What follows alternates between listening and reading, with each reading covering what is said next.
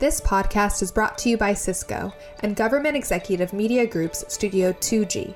See how you can make your environment secure today at cisco.com slash go slash SASE dash security.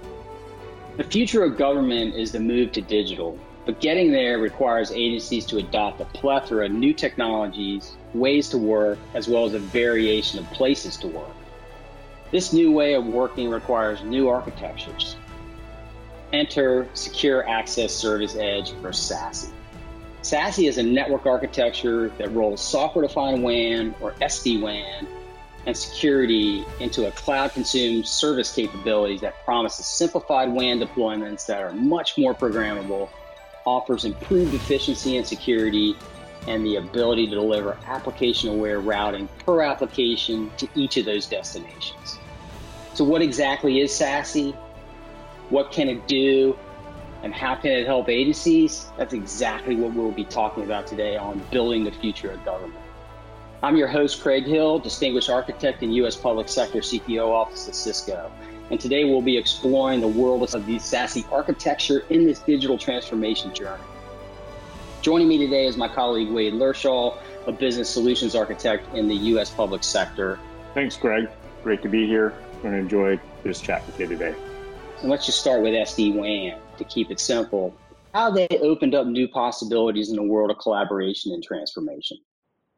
Transformation or digital transformation has really been accelerated due to the pandemic. And also, even before the pandemic, there was a change going on with customers' applications where applications were moving from regional data centers to smaller centers of data everywhere users also have started to do their work more outside of the typical corporate enterprise boundaries, especially during COVID and the work from home situation. SD WAN is really a foundational technology for WAN transformation and helps provide capabilities to better accommodate this change that is happening where smaller centers of data are now to be anywhere within your enterprise and within the cloud. For example, many government agencies have architected their networks over time to be predominantly based on private transport and typically a hub and spoke topology. This kind of leads to issues as your applications now are moving outside of these regional centralized data centers and hubs introducing backhauling situations that create suboptimal paths that ultimately impact the user experience.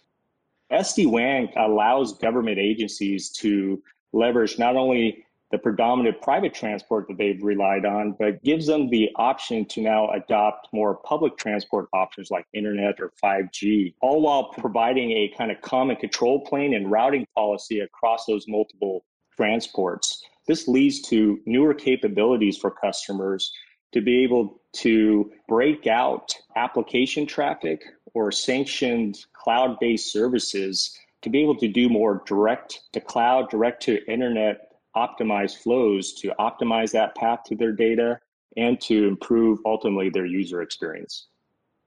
SD-WAN is a great stepping stone as we start moving into this SASE architecture. So let's look at SASE. So, how do you define SASE, and what are some of the benefits for government agencies? SASE is a cloud native service. It's really taking network as a service and network security as a service and merging those together. Being offered in the cloud as a service, one of the benefits I see for government agencies is the ability now to simplify their operations and management of some of their security stacks and, and their network based WAN architectures to allow that to be delivered as a service, taking some of that burden off of agencies. There are certain core components of SASE, and they're actually defined in Gartner's white paper on the future of network security is the cloud. And those core components that make up a SASE platform are one, SD-WAN that we touched on in the last question. That's a key component. Secure Web Gateway, Cloud Access Security Brokers or, or CASBs, Zero Trust Network Access or ZTNA, and Firewall as a Service. There are other components that are recommended or optional that are defined within that Gartner white paper, but those are the core components. At the essence of SASE is really moving your network security closest to the data and the users as possible. That's really done and facilitated by the service edges, which are co located in the cloud in carrier neutral facilities where you have peering relationships to the cloud service providers. It's all addressing how do I optimize the path for my users to my data and eliminating older architectural topologies that introduce backhauling and providing more optimized paths to improve that user experience. Craig. Excellent overview on the benefits to agencies and how they can leverage SASE. What are some of the early steps agencies can take as they look to adopt and move towards the SASE direction?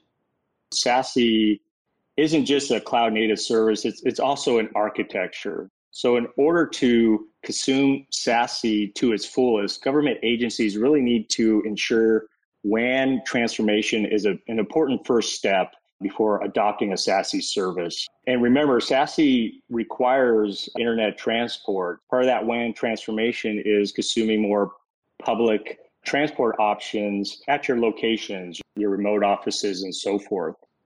SD WAN can play a really key solution piece in the puzzle to assist agencies in adopting SASE and more easily being able to onboard their organization and, and redirect their traffic to a SASE based platform. I've worked with government agencies in testing, evaluating, and implementing SASE. And one of the most difficult parts of adopting SASE is how an organization redirects their traffic to a SASE platform. SD WAN provides lots of capabilities to make that automated and really simple around that kind of unified routing policy. And then lastly, customers should really understand their use cases and traffic flows before adopting a SASE service. SASE is a great architecture that addresses many of the TIC 3.0 and zero trust use cases, but may not be the right fit for 100% of those use cases. Based on the traffic flows that are important to the customer, SASE may not be able to support particular traffic flows within their environment. So really understand the use cases, understand the traffic flows, really focus on that WAN transformation piece in government agencies would be in a really good place to be able to adopt SASE.